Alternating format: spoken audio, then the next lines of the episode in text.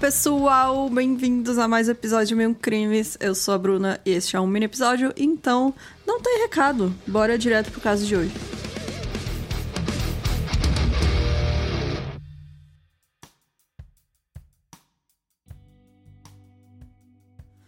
Na segunda-feira, 15 de novembro de 2004, um oficial de justiça do estado de Nova York foi mandado para a casa de Peter e Joan Porco. O Peter era um funcionário do Tribunal da Divisão de Apelação do Estado e ele não tinha aparecido no escritório dele em Albany naquela manhã. Ao entrar na casa, o policial descobriu o corpo encharcado de sangue de Peter perto da porta da frente. O legista ia determinar mais tarde que o Peter, de 52 anos, tinha sofrido ferimentos graves na cabeça que causaram a sua morte. A Joan Porco, que era a esposa dele, logo em seguida foi descoberta pelos policiais. Ela estava deitada na cama, ensanguentada do casal e sofreu traumatismo craniano e facial graves. A Joan perdeu o olho esquerdo e uma parte do crânio nesse violento ataque que sofreu, mas ela sobreviveu. A arma do crime foi um machado de bombeiro, né, que os bombeiros usam para quebrar portas. Esse machado pertencia à família, né, e ele foi usado nesse ataque e o machado foi encontrado no quarto do casal. Enquanto a John era levada às pressas para uma cirurgia de emergência, a polícia rapidamente concentrou a investigação em Christopher, que era o mais novo dos dois filhos do casal, e ele era um estudante da Universidade Rochester, que fica a 370 quilômetros de distância. Ele estava na universidade quando esses, os corpos dos pais dele foram descobertos e ele foi notificado acidentalmente por uma repórter, porque ela entrou em contato com um colega de quarto dele para conseguir informações sobre a família. Porque afinal a polícia já suspeitou dele, então eles queriam falar com ele, né, antes que ele soubesse de tudo. É, que os corpos tinham sido encontrados, no caso, né? E ele ficou sabendo antes. E aí, naquele mesmo dia, ele foi até Nova York e foi questionado pela polícia. Enquanto a John estava recebendo tratamento para os ferimentos dela, teve um detetive chamado Christopher Boldish que foi visitar ela para perguntar se ela conseguia identificar quem tinha atacado eles. Esse detetive, ele contou em depoimento que quando ele perguntou para ela se teria sido algum membro da família que fez isso, ela fez que sim com a cabeça. Ele perguntou se havia sido Jonathan, que era o filho mais velho, e ela balançou a cabeça dizendo que não mas ela concordou com a cabeça quando ele perguntou se tinha sido Christopher. E assim, a investigação focou apenas no Christopher. A polícia meio que, assim, não tentou é, ir atrás de nenhum outro suspeito. Eles se concentraram no Christopher. Então, os detetives foram enviados para a universidade onde ele estudava para questionar seus colegas e amigos é, sobre o paradeiro dele nesse dia do assassinato do pai dele e o ataque da mãe, né? Durante as investigações, as autoridades determinaram que o Christopher tinha um histórico de comportamento antissocial e que também incluía umas coisas muito suspeitas aí, que eram arrombamentos na casa dos pais dele. Em 2005, os detetives viajaram para San Diego, na Califórnia, para recuperar um laptop que ele tinha roubado dos pais em um arrombamento em 21 de julho de 2003. O Christopher tinha vendido esse laptop no eBay e a polícia alegou que oito meses antes, em 28 de novembro de 2002, ele encenou um assalto na casa dos pais, no qual ele roubou dois notebooks. E aí teria sido um desses ele vendeu. Um mês antes do ataque, tanto Christopher quanto Jonathan, que era o irmão mais velho dele, tiveram suas contas do eBay suspensas porque eles compartilhavam o mesmo endereço. O Christopher, é, essa conta foi suspensa também porque ele não tinha enviado a vários clientes as coisas que eles tinham comprado da conta dele, né? Ele botava lá para vender, anunciava, as pessoas pagavam, ele não entregava. E aí, durante a investigação, os promotores descobriram que ele tinha se passado pelo próprio irmão para essas pessoas. Então ele enviava e-mail aos clientes, né, que tinham comprado coisas dele, dizendo que ele era o Jonathan e dizia: Ah, e o Christopher morreu, por isso eu não posso entregar as coisas que vocês compraram. E aí ficava por isso mesmo. E aí, em dezembro, né, durante todo esse tempo que estavam é, colhendo esses depoimentos, a Joan, que era a mãe deles, né, gravou um testemunho depois que ela saiu de um coma induzido para se recuperar dos ferimentos na cabeça e ela alegou que o Christopher não tinha nada a ver com o assassinato do seu marido. E seu testemunho, ela afirma que não identificou seu filho como a pessoa que atacou eles. Então não dá para saber se na primeira vez que o detetive falou com ela, se ela estava confusa ainda, né, por conta dos ferimentos, enfim. E ou se o detetive estava falando a verdade, mas enfim, depois ou se ela mudou de ideia, né? que acho que é o mais provável aí que tenha acontecido, porque é muito estranho tudo que envolve o Christopher. Vocês vão ver depois também que existe uma trilha, né, de, de testemunhas que viram o carro dele é, nessa rota, né, que seria até a casa dos pais.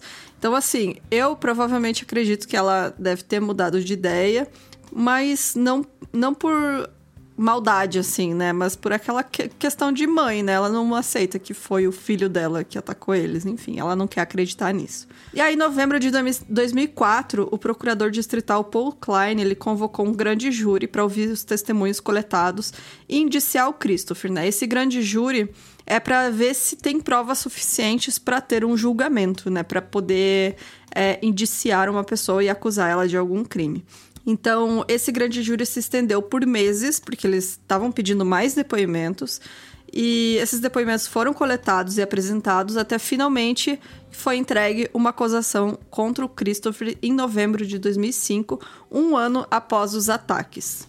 O julgamento do Christopher começou em 27 de junho de 2006, e aí nesse julgamento os testemunhos durante ele mostraram que em 15 de novembro de 2004 o código secreto da família foi usado para desativar o sistema de segurança da casa. Então, era alguém que sabia o código de segurança deles. E horas depois, uma linha telefônica do lado de fora da casa também foi cortada. E aí os promotores afirmaram que o Christopher desativou o alarme e depois cortou a linha telefônica para fazer essa invasão da casa parecer um roubo. Também veio à tona que havia uma tensão entre o Christopher e os seus pais envolvendo dinheiro, isso antes do ataque acontecer. Aí uma série de e-mails foi divulgada pela imprensa e mostra o crescente desacordo sobre empréstimos que o Christopher fez para pagar as mensalidades na universidade, assim como para financiar um novo carro que era é, algo nada discreto, um Jeep amarelo.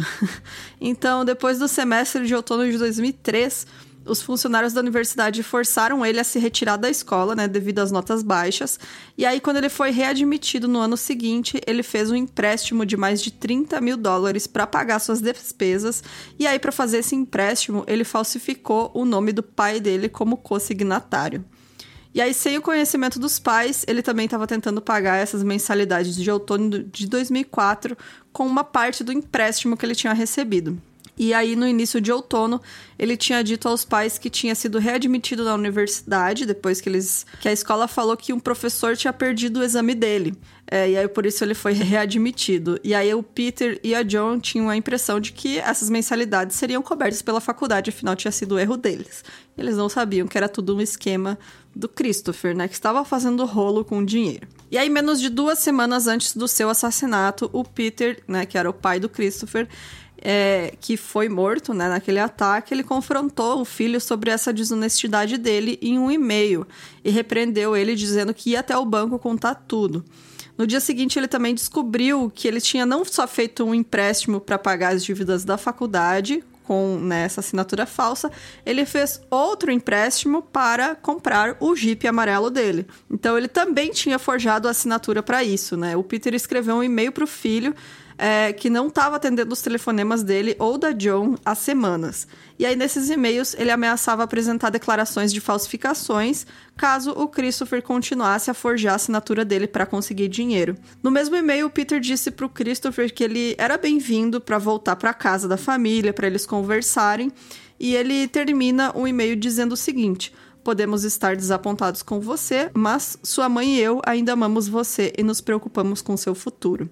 Então era realmente uma família que assim, eles estavam dispostos a resolver tudo, sabe? Ele só ele ameaçou de contar tudo pro banco e tal e falou, ó, você não vai não vai ficar por isso mesmo, sabe? Você tem que é, arcar com as consequências do que você fez de errado. Então ele queria conversar com o Christopher, mostrar, né, tudo que, que ele tinha feito errado para eles tentar resolver toda essa situação, esses rolo financeiro, né? E aí o, o, Christopher, ele alega que na noite de 14 de novembro de 2004, ele se retirou para um dormitório na universidade, né, de Rochester para dormir e só acordou na manhã seguinte.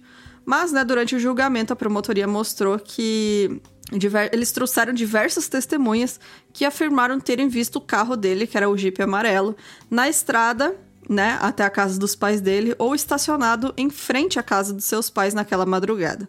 Um vizinho dos pais dele viu o Jeep estacionado na frente durante a madrugada e tiveram duas testemunhas que eram operadores de pedágio na estrada e eles lembravam claramente de terem visto um Jeep amarelo durante aquela noite, né? E também tinha as câmeras de segurança da universidade que captaram o Jeep que, né, era a descrição do, do carro dele saindo do campus às 22h30 de 14 de novembro e voltando às 8h30 da manhã seguinte. Além disso, né, nenhum estudante lembrava de ter visto Christopher dormindo nos dormitórios da universidade naquela noite que ele falou que estava. Teve também depoimento de vários psicólogos e professores de saúde mental que deram entrevistas para o jornal Times Union que o comportamento do Christopher era consistente com o de um sociopata. Isso porque eles se concentraram principalmente em um padrão consistente de mentiras que ele contava porque ele sempre queria convencer os amigos e conhecidos de que ele era de uma família muito rica e influente, então ele ficava inventando história. E aí o que mais chamou a atenção de todo mundo no julgamento, é, tanto da imprensa quanto das pessoas que estavam acompanhando, era a Joan, né, a mãe do Christopher que ela estava com o rosto desfigurado pelo ataque, né, que ela tinha sobrevivido, e ela ficou ao lado do filho e afirmou que ele era inocente. E para a defesa, eles alegaram, a defesa alegou que a polícia não investigou outras possibilidades, focando apenas em Christopher e ignorando outras possíveis pistas. Para eles, uma pessoa que deveria ter sido alvo de investigação era o tio do Peter, né? Seria o tio avô do, do Christopher um homem chamado Frank Porco. Ele era um dos chefões da família Bonanno, que era uma das famílias da máfia italiana de Nova York, e ele já tinha sido preso por extorsão e lavagem de dinheiro, e o apelido dele era Bombeiro, e aí essa seria a conexão da promotoria, né, a arma do crime, que era um machado de bombeiro. Mas assim, não, não tem prova nenhuma de que o pai dele, é, eles dizem que o pai dele teria sido morto por retaliação, né, que alguém teria matado para atingir o Frank Porco, enfim, mas não se tem confirmação de que isso realmente tenha acontecido. E aí, na manhã de 10 de agosto de 2006, quase dois meses desde o início do julgamento, o júri iniciou as deliberações e mais tarde naquele dia o Christopher foi considerado culpado de assassinato em segundo grau e tentativa de homicídio. Em 12 de dezembro de 2006, o juiz Jeffrey Barry sentenciou ele a 50 anos de prisão por cada acusação, com o um mínimo de 50 anos, né, para cumprir pena. Então, ele está preso, né, na Clinton Correctional Facility. Ele já tentou apelar várias vezes, mas todas as apelações dele não foram aceitas. Ele pode ter é, liberdade Ele está apto a condicional, né, em dezembro de 2052. E aí tem vários casos, é, vários episódios de documentários, né, sobre este caso, incluindo um do Forensic Files, e teve também um episódio do 48 Horas da CBS. E teve também um filme da Lifetime, feito em 2013, que é chamado Romeo Killer, a história de Chris Porco, e o Christopher tentou processar eles para isso não ir ao ar, mas, né, para não ser lançado esse filme, mas acabou perdendo. Então, tá aí. Não sei se é bom. Filme da Lifetime não é muito confiável, né? Então, comenta aí se você assistiu. Mas o Forensic Files é muito bom e 48 Horas também faz um trabalho bem bacana. Então, fica aí a indicação caso você queira mais detalhes sobre esse caso. E se você tiver indicação de caso, manda pra gente no e-mail milcrimes.gmail.com. Lembrando que no episódio da semana que vem, a gente tem a segunda parte do Bonnie Clyde e a gente vai ler os recadinhos amorosos de vocês. Manda pra gente na caixinha que vai ter no Insta ou por e-mail, né? É, se você tiver qualquer declaração de amor, se você é, está à procura de um amorzinho para esquentá-lo neste inverno, manda lá pra gente. e é isso, pessoal. Até semana que vem. Tchau, tchau.